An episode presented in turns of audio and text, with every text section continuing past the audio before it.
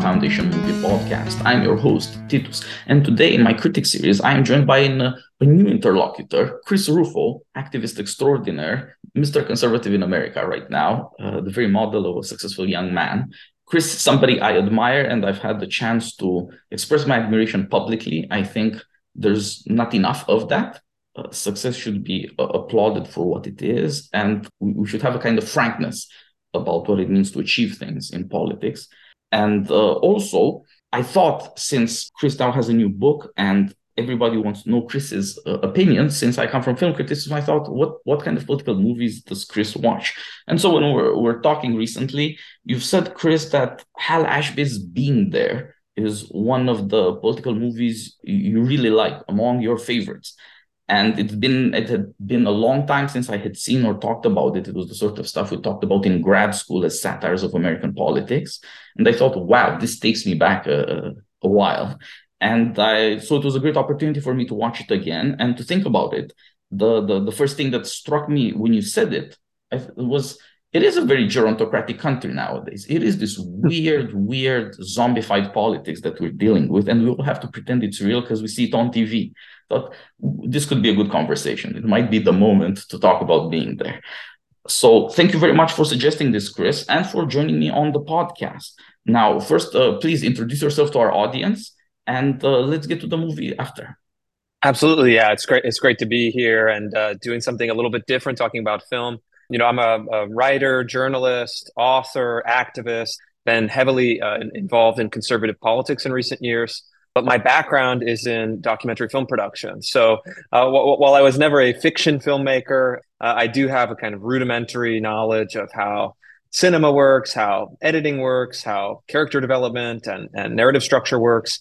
And so, as I've migrated away from doing documentaries, uh, this was a great opportunity to actually watch being there again. Uh, like you, it was a film that I first came to admire, you know, 15 or 20 years ago.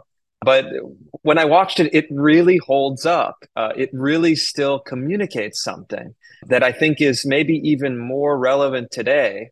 And if you think of our politics under the Biden administration, it captures a lot of that process, whether it's innocence and cynicism, manipulation, having a, a projection onto a political figure, who's running the actual politics behind the scenes. And then, of course, these great existential themes that I hope we have a chance to get into. Yes, indeed. There's a political satire to the movie, but there is also something deeper than that about the anxieties, not just of the 70s, but as with many 70s things, they're happening again. It's uh, uh, last year, especially more and more, I thought about 70s things that are coming back in the energy or economics, inflation, or so, so social breakdown in cities, or all sorts of things of that character. And I think it's underappreciated. It would be good to know that the 70s happened. It might somehow make us realize that America has had these problems before. They're not the same problems, but the similarity is uh, unnerving. And possibly uh, cinema is also a resource for this. There were people worried about this stuff at the time, some of them interesting artists Hal Ashby was one of them, the director. It's so uh, it, it's worth looking back, even for the sake of figuring out why why these things seem to be happening again. Now, uh, being there is as a, as a very simple story that proved to be quite successful. This was something of a hit in '79 when it came out, and then in 1980 at the Oscars, it had two nominations: Peter Sellers, the leading man, but also Melvyn Douglas, who was very, very old, one of my favorite stars from the Hollywood, from old Hollywood, from the 30s and 40s. And this was the finale of his career, and he won the Oscar for this again.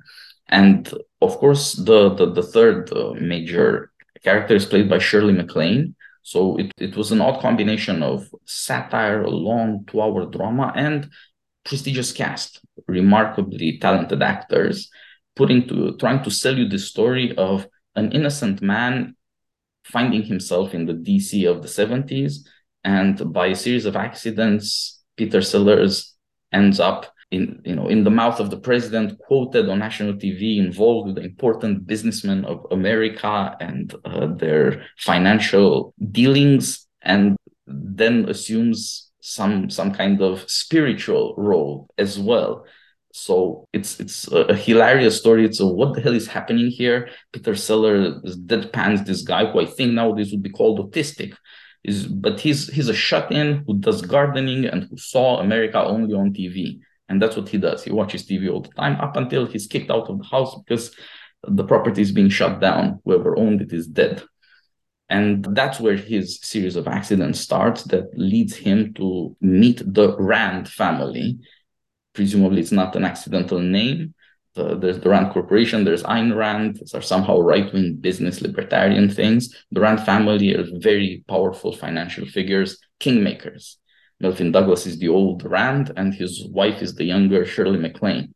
And it's her limo that accidentally runs him over, or rather, just runs over his foot and they uh, want to help him out. She's a nice lady, but also they're worried that maybe there could be liabilities for the accident. So they try to make the most best of it and take him in for a couple of days while he's while the doctors are looking over his medical issue, his contusion contusions on his foot. And that leads to Chance the gardener meeting the uh, wealthy man himself, Ben Rand, who strangely is the first character to, so to speak, fall in love with him. He's charmed by the simplicity, the innocence, the straightforwardness, the, the fact that Chance doesn't seem to want anything in the world, and he doesn't seem to have uh, any trouble in the world, strangely enough. And this is what sets up Chance as a, a, a gnomic wise man, a guy who seems to be offering political slogans Soon they end up in a presidential speech. Then he ends up on TV doing late night shows. And uh, now America is charmed by this uh, effortless sloganeering. Since he's innocent, he sells it off, but at the same time, he's absolutely responsible. He has no idea what the consequences are of him saying these things.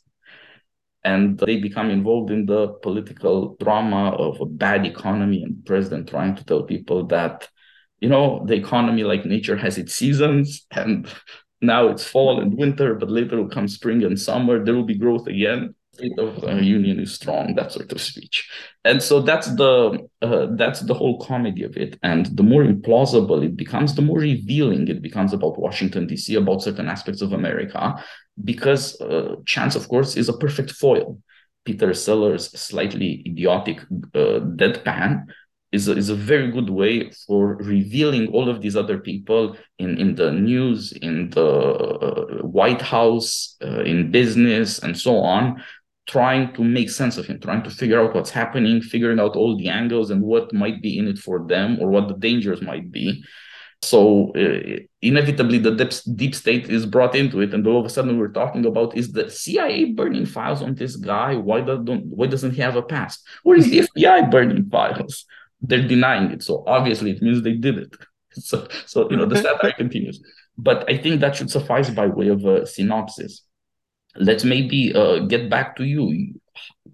What what are your thoughts on the movie? How come you like it so much?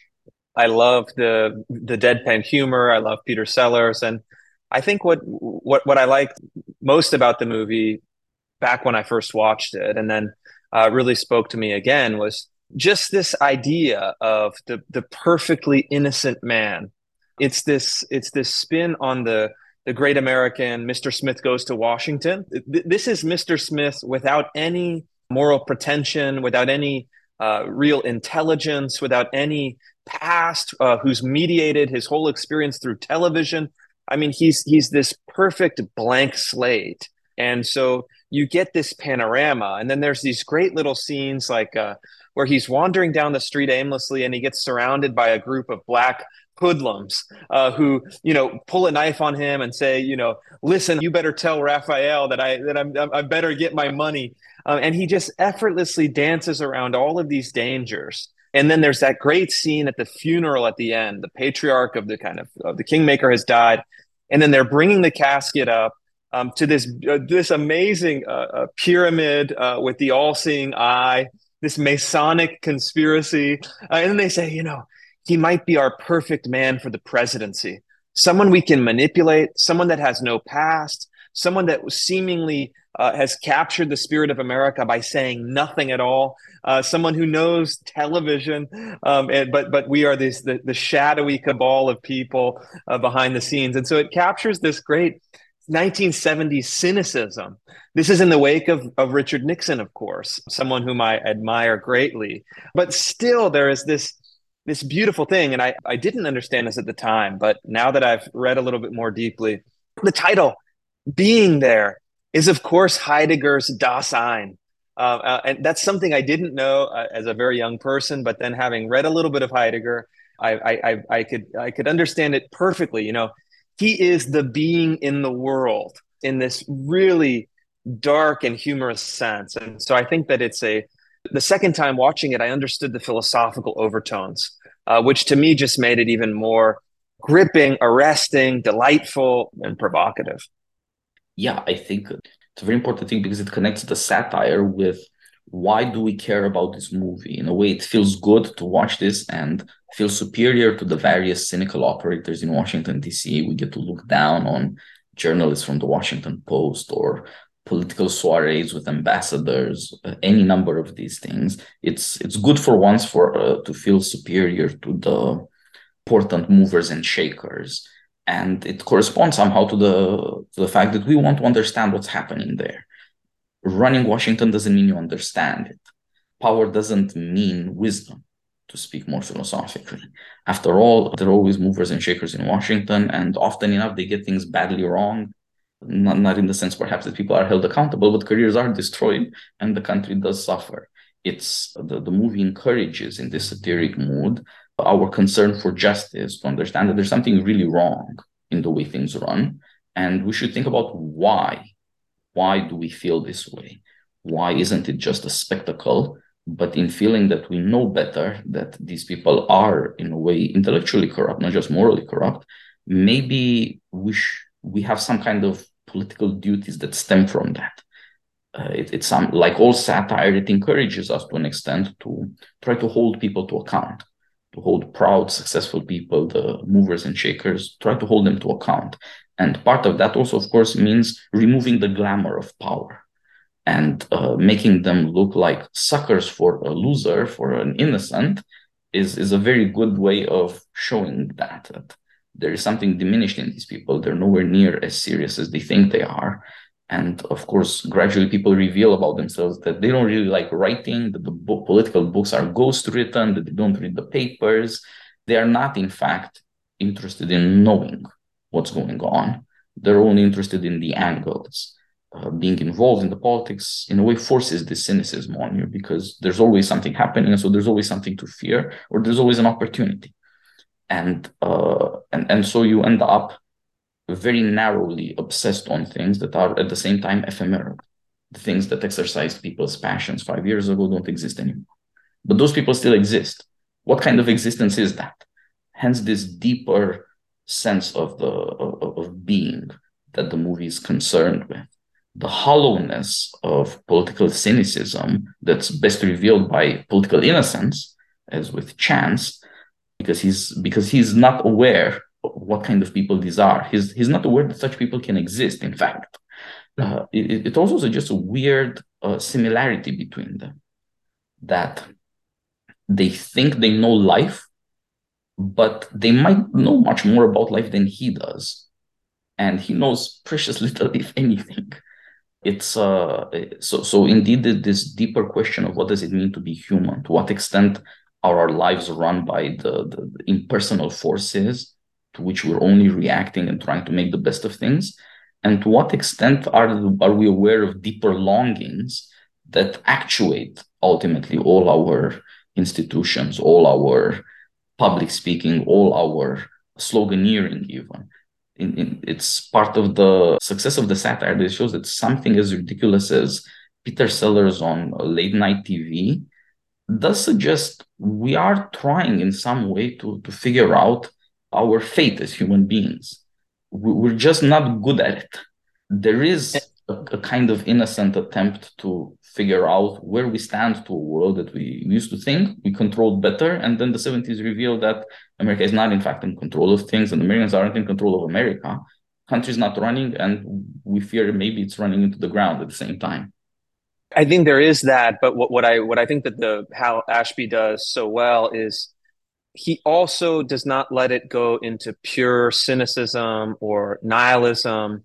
And ultimately all of these characters are treated at the, in a certain sense sympathetically. And so you understand how ridiculous the ambassador is. You understand there's an anxious president who doesn't trust his own instincts, doesn't know what to do.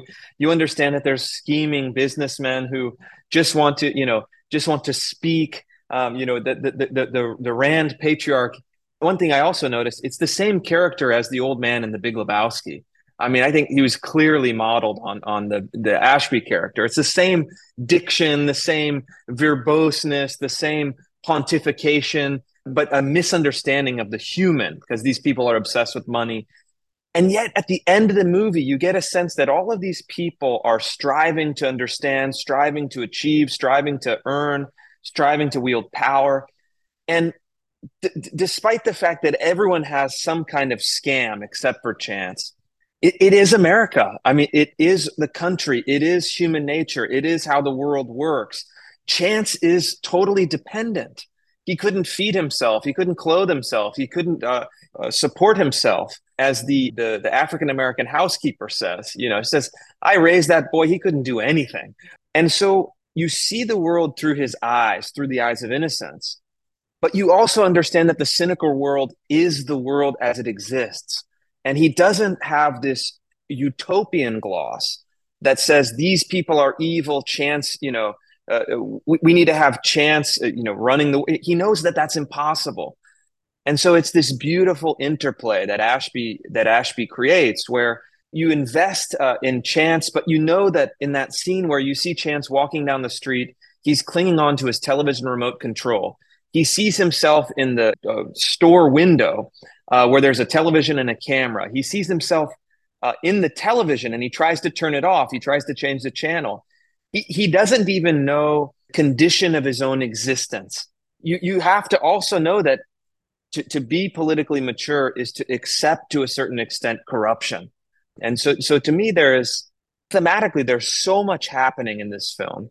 You, you, you think about films in, in the recent period, the last, say, 10, 20 years. There are no other films that can approach this level. And uh, I, I, I think it's a, also a very European lens to see America very European. I mean, it's informed philosophically. It's informed as far as it's more like the death of Ivan Ilyich uh, uh, than it is like you know uh, any kind of you know American classical American cinema. And so I just thought that those are the things that I was watching and trying to unravel as as as the film was playing this this last time. Yeah, and the writer, uh, screenwriter, and the novelist, he adapted his own work, is a, a Polish immigrant uh, or immigrant, uh, Jerzy Kosinski. So I think there is indeed a lot of the European aspect right there in the, the man's uh, education and upbringing. I think that's true. What you said that the, the price you pay for this sort of moral innocence you see in Chance is absolute ignorance. This guy cannot get on in the world. And when you notice that, indeed, you realize that it's it's impractical and from a point of from a certain point of view it's inhuman.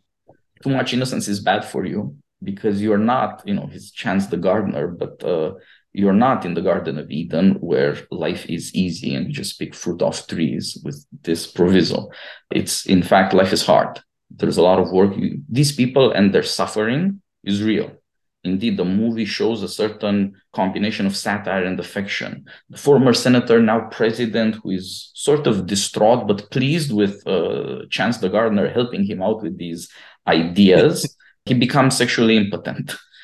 You know, he watches himself on TV, he watches Chance on TV. He's not sure are these things going well? Is this guy a challenge? This uh, causes his wife no amount of problems and suffering. But and, and that's obviously you know it's, it's it's it's humor of a certain kind and quite broad humor. But it also points out that jealousy in politics and all of these things are very human concerns that these are not simply impersonal forces. They're ultimately caused by our own longings our own desires that are that we're never going to be able to deal with very well you think we we should be able to manage better than in the 70s we should be able to manage better than we are now but uh, and there's evidence, right? America has done better. People have done better, but for once, it, it is useful to sit and think about why does this old financier, now that he's crippled by disease, he, he's finally trying to make a friend. He's finally trying to, or you could say that because weakness and disease are stopping him from being uh, even more successful and wealthier, he has a moment when he really and truly cares about this other guy. Chance's friendship with him is to an extent real. That is to an extent because Chance is not partic- is not a serious person, right? He's he's not an adult. Uh, he's, he's, he's a child in an adult body, you could say. But there is something uh, that that is honest and deeply felt, and the, the movie insists on how in a way chance has learned something about life. He cares about the death of his friend. In a way he did not at all about the care care about the guy in whose house he lived.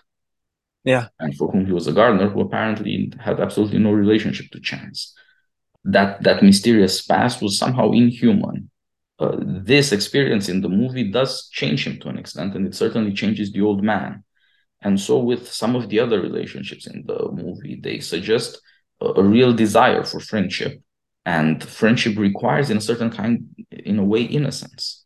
You have to be able to trust that somebody is not trying to exploit you. And washington especially but say hollywood is the same. But really any company town so to speak or business town will will bring this out of people. You're always worried about the angles. How is it possible to have friendship on that basis how is it possible to be trusting and to think that there is a, a common good shared that this is not simply a competition it's not uh, your wins are my losses. You're seeing the American president, you know, desperately trying to have the CIA and FBI find something out about this guy, Chance the gardener. You have to get a grip on things, but when you see that that attempt to get a grip on things, to be in control of events, turn into this kind of desperation, turning into this kind of fear of manipulation at every step, you don't know what might come out. And if you don't know what might come out, you're exposed. But if you think that way, you can't really be human. There's too much fear. And I think that's also part of the point that, you know, it a lot of the suffering, a lot of the misery that comes out of politics comes out of fear, comes out of insecurity, comes out of the fact that people know there are real risks. They know they are not in control and they react in a desperate way. Often our elites look very, very arrogant. But what I would like to suggest that the movie gets absolutely right is that that arrogance is an illusion because we interpret the bad things they do moralistically. They do it out of desperation, not out of arrogance. They do it out of fear, out of insecurity. They do it out of an attempt to keep a grasp on power because it, it's uh, they become aware how, how how it escapes them. These are the actions of desperate people. Arrogance is largely a put on. To be in the midst of uh, power in DC, you realize pretty quickly there aren't people in charge Yes. It's just and then so and that's you know not a pleasant part of humanity, but it's very real, and all serious people should realize that it's a part of the seriousness of the satire is that it doesn't scapegoat these people. They are not the evil masterminds that we get to uh, foil and uh, walk away with a victory. This is America. The people in charge are not particularly competent. It is not clear what can be done about it. It's a serious problem. But do you think that he does at the end in the final scene suggest that there is a group um, that is in charge, and and and he layers it with this kind of Masonic conspiracy. You never see the faces of these men; you just hear them um, muttering and whispering. You know, who's going to be our next uh, face? Uh, who who who can we put up there that we can manipulate and keep the country together? And so, I think Ashby suggests that that these people may be corrupt. They may be in some sense subverting the, the the illusion of democracy. But they are perhaps responsible in wielding power. They are perhaps wise to the ways of the world. They may perhaps as the oh, all-seeing eye suggests uh, they may have a view from the top of the pyramid. And so it's a cynical interpretation but i think that he does suggest to some extent that there may be a power behind the power, behind the grasping businessman, behind the insecure president, behind the uh, innocent uh, buffoon or foil. There is this cabal which fills you with dread, but also actually uh, simultaneously lessens your anxiety. uh, because you can say, "Oh, thank God, there's a group of responsible people that are running the show." And maybe that's maybe there's irony there too, because one of the things that I've learned in politics, you know, the last couple years, I've had a chance to meet very powerful people. You know, whether it's in you know business, uh, uh, finance, uh, high tech, uh, national politics, state politics. You know, ha- have a chance to really uh, spend time with and meet you know some of the most powerful people on the right, at least in the in the country. And I think I went into it a few years ago thinking, okay, I'm being let into the inner circle. Um, I'm going to these dinners with, you know, so and so people who I will not necessarily name. And now I'm in. I'm going to understand. They're letting me into this circle. They're going to uh, educate me in the way of how power works, how money works, how influence works, how politics works. And I remember going to one of these dinners and and thinking, okay, all right, I'm in this, I'm in the the, the circle behind the circle. They're going to explain to me how it how it works, and then I'll figure out my place in this new world. And I went to this dinner and I sat down, and and then they're like, then the the group was like, all right, Chris, explain to us how politics and power and everything works. You seem to be a kind of a kind of person who understands. And I, I kind of was shocked. I said, "Well, I was expecting you guys to tell me uh, how it works. You're and you're expecting me to tell you how it works." And so I realized that, however powerful you might be, and, and Ashby captures this same sense. There really isn't the the the Masonic conspiracy, the power behind the power.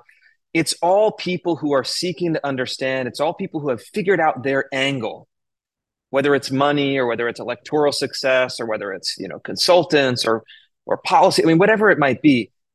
But there's ultimately no one that has that all-seeing eyes view, um, and that for me was was a revelation. And and while I was disoriented at, at, at first, I also I also understood. Okay, you, I have just as good of a window into how things work as anyone else. Focus on that. Trust my own instinct.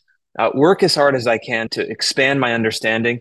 But ultimately, we are all limited in how we understand politics we're all limited even in our power. Um, the people at the, the top of power can look down on an organization that they supposedly control, like let's say the federal government from the Oval Office, and have really no idea what's happening below them. It is a, a profound lesson in the multidimensionality of power. And I think that maybe Ashby's film that comes out in 1979, the same year that that uh, Jean-Francois Lyotard's The Postmodern Condition was published, Lyotard is not wrong in how he and how he analyzes power. It's all of these intersecting and complex pluralities, language games, power games.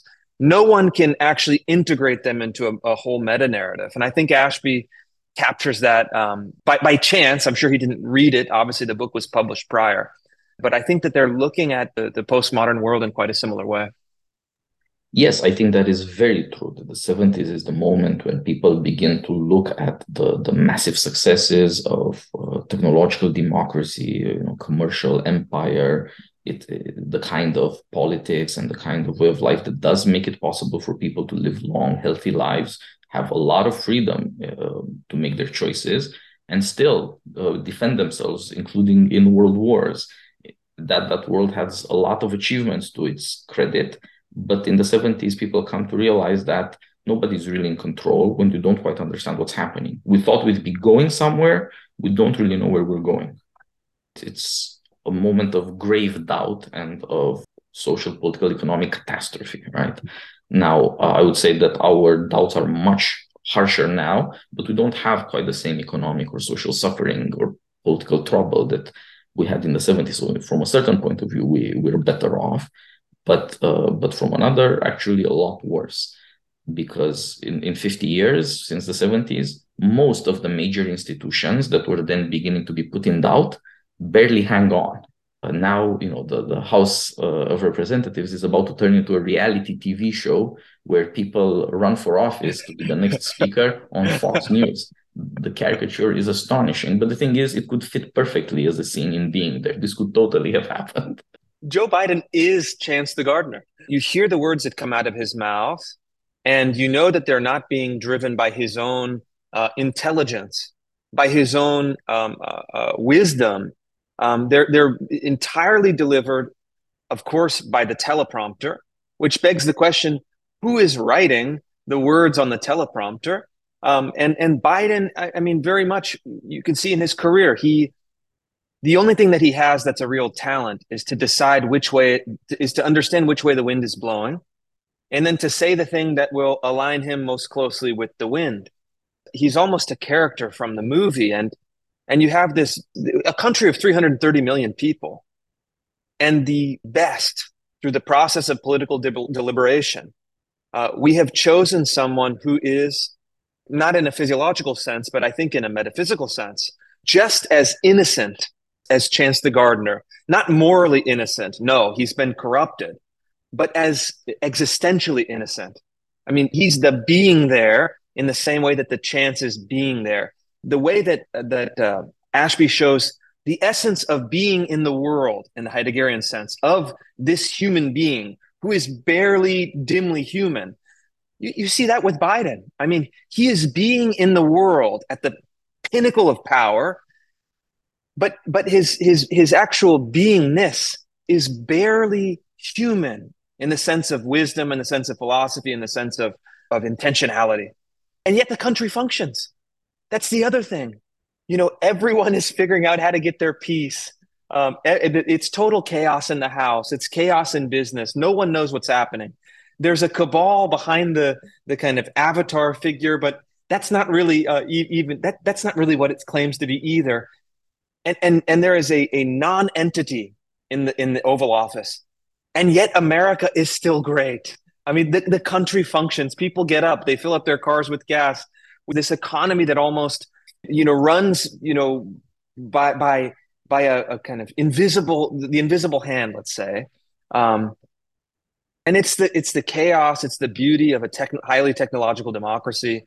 Um, it's cynical, but it's also optimistic. I mean, um, we we we were repeating the '70s. I mean, this this is the what I learned writing the book. It's like if you understand the period between 1968 and 1979, if you really understand it historically, you understand our moment today to a much greater degree than people who don't.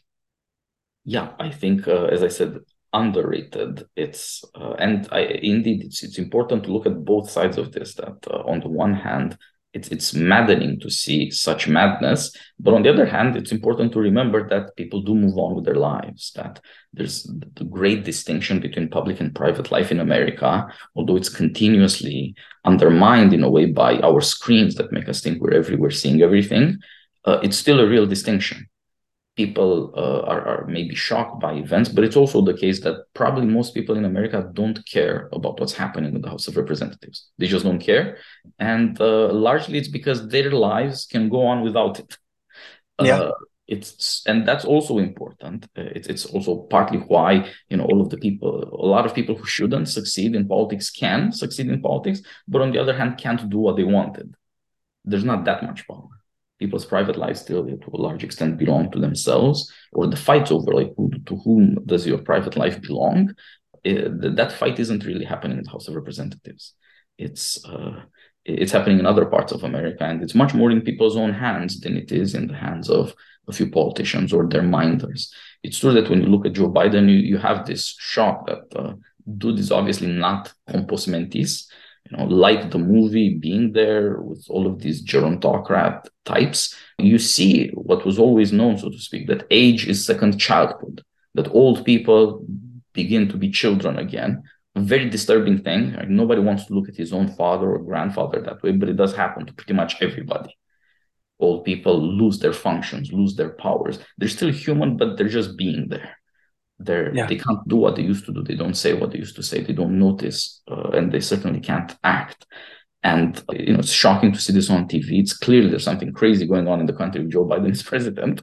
Uh, and and but we're all reassured at some level because we think he's not really the president yeah. which also makes it crazy. What's amazing about joe biden is that you can't even really be angry at him or project your frustrations and your rage onto him because there's nothing to hang it on to. He's a he's a human being that's almost uh, without substance. And so it's you know people say oh we're mad about the Biden economy. Mad it's like Republicans attack it in a traditional way to say oh it's the Bush economy, it's the Clinton, it's you know mad at Obama, mad at Trump. You can't be angry at Biden in the same way. It evaporates on contact. Um, but I, I, have a question for you as someone who follows cinema probably more closely than I do uh, in, in recent years. But are there any films in the contemporary period, in our current years, let's say the last 10 years, in that are political in nature, that hold up to the great political and cynical um, you know, satires and thrillers. You know, those great Warren Beatty movies, Three Days of the Condor, or The Parallax View, or the kind of paranoid films of that time that had political, real political themes. Has that disappeared, or am I just not paying close enough attention? No, it's largely gone. Uh, both the um, political satires and the political paranoia things. Uh, they're they're they're largely gone. You know, Hollywood changed in the '90s, and changed again in the 2010s, but there's kind of continuity in this direction of turning around so much of public media in America into celebrity worship, and everything is PR.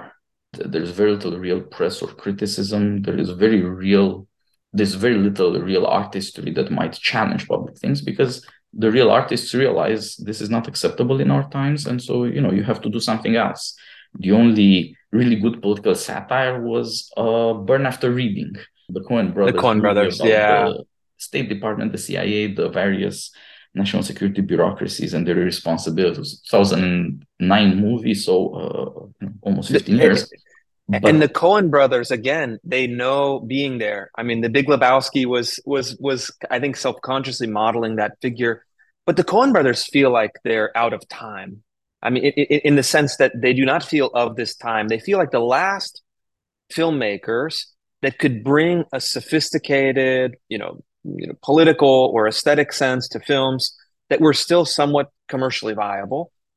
But if you look at the, let's say, the indie film world, you would think they could make some smaller films with these themes. Being there was not an expensive movie to make, uh, besides maybe the paying the actors uh, who who commanded a high rate. But is it that there is no market for it? Is it that there's no appetite for it? Is it that our film artists are too uh, wedded to kind of left wing conventional wisdom that they can't see it. How, how would you describe uh, uh, why we don't see this big opportunity being filled?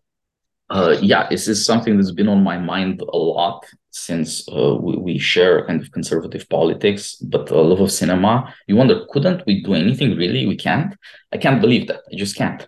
And so I've been wondering why is it happening this way? And the best I, have got to say very briefly is that the audience is out there that's doable. Now and then some kind of movie becomes successful that's not supposed to. That proves the point again that actually there is a large American audience that would be interested, but primary audience isn't there anymore. You know, movies in a certain way are made with a view to like you have to have a kind of beautiful vision of uh, America to motivate you and to think, okay, these are the people whose approval I want. These are the people who are my intended audience, and uh, Hollywood especially, you know, it it is that world. Uh, to a large extent, Hollywood makes movies for Hollywood the world that the producers know, the world that the talent agents know, the world that to say nothing of actors. I mean, actors are barely real people, right? They're they're all being there, you know. But uh, there are a lot of intelligent people in Hollywood as well, just not usually actors. The, the, it's uh, in that sense, it's also a weird combination of innocence and cynicism, of corruption and optimism.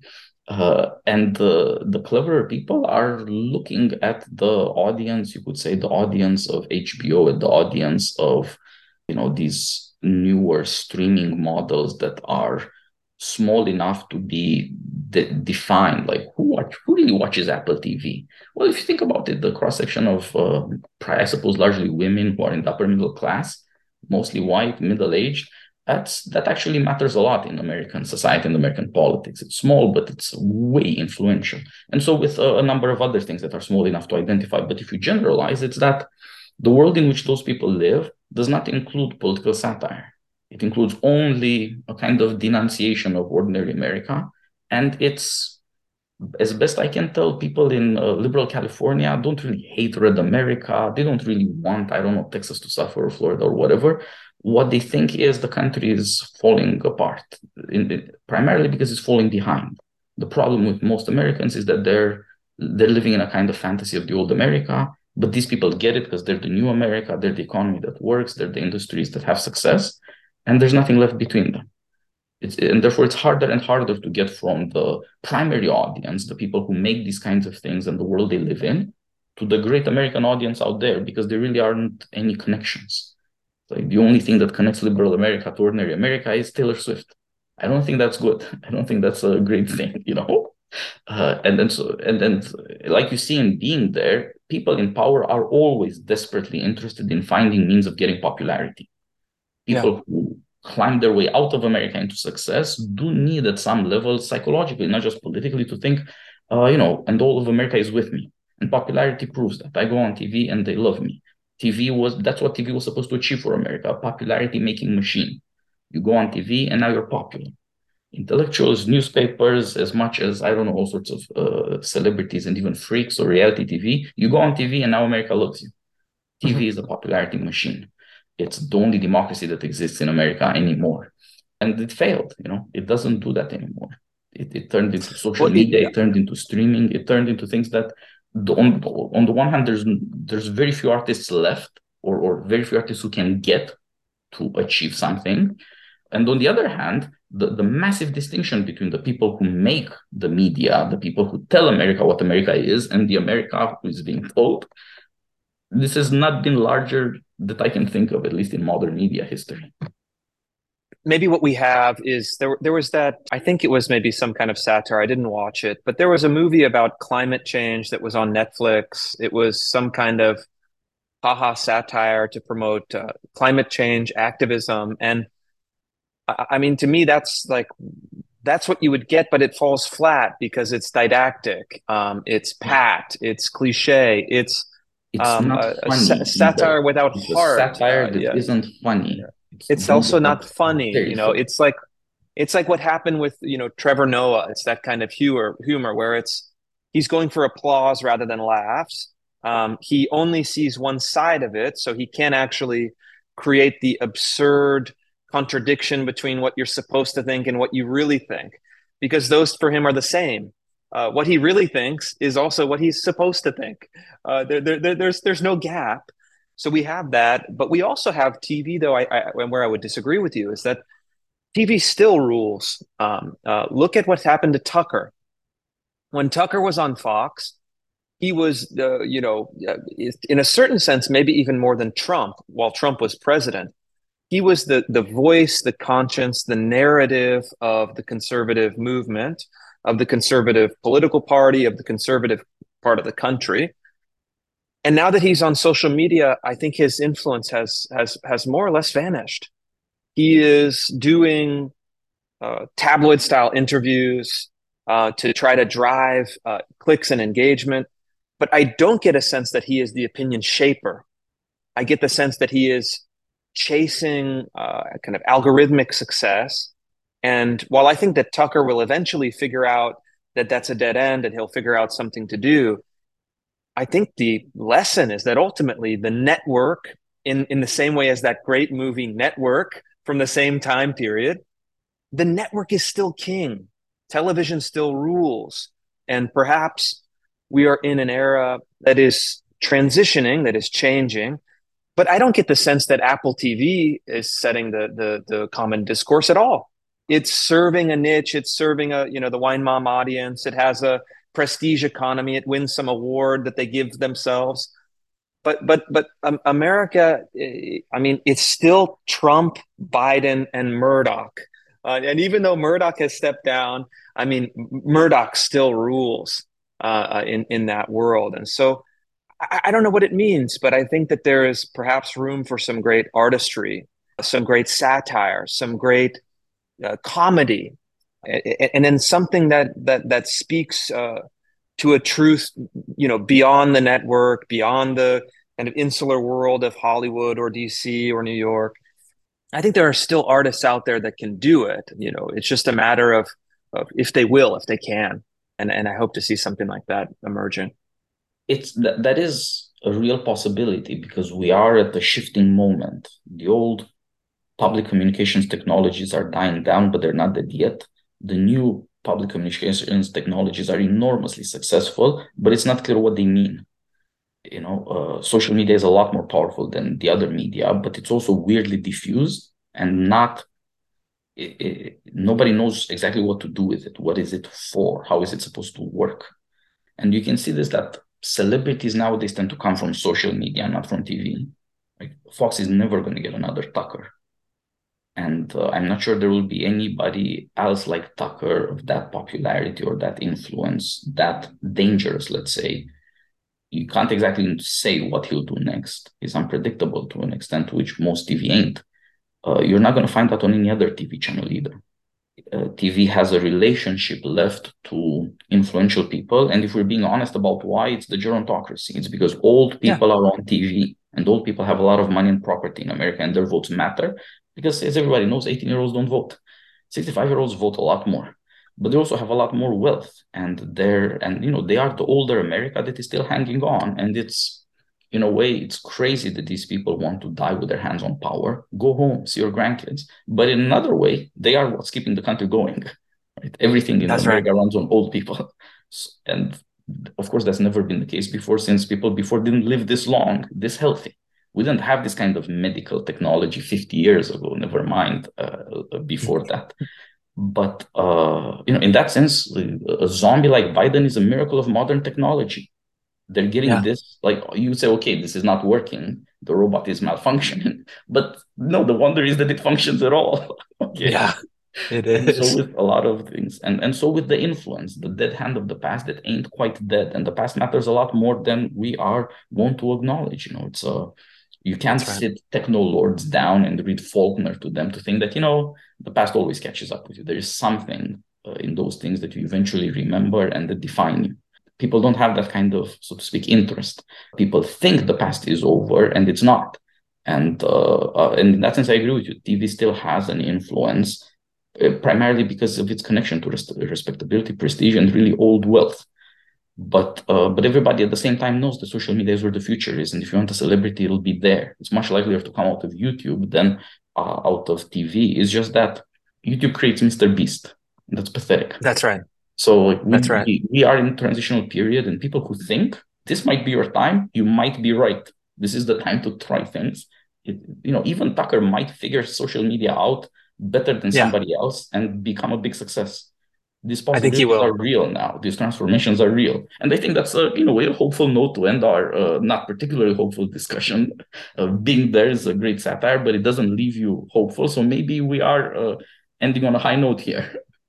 I think we are, yeah. And I think you're, you know, listening and you haven't watched the film. It it it's something you need to watch, and I think it it's even more interesting in the light of our our, our political and media changes. They they saw something as it was forming that is now in kind of a middle age.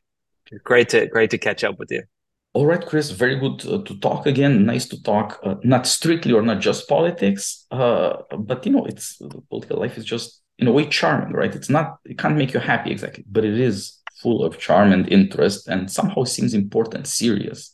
So I think it still has that power. It's one of the things that keeps me hopeful about America.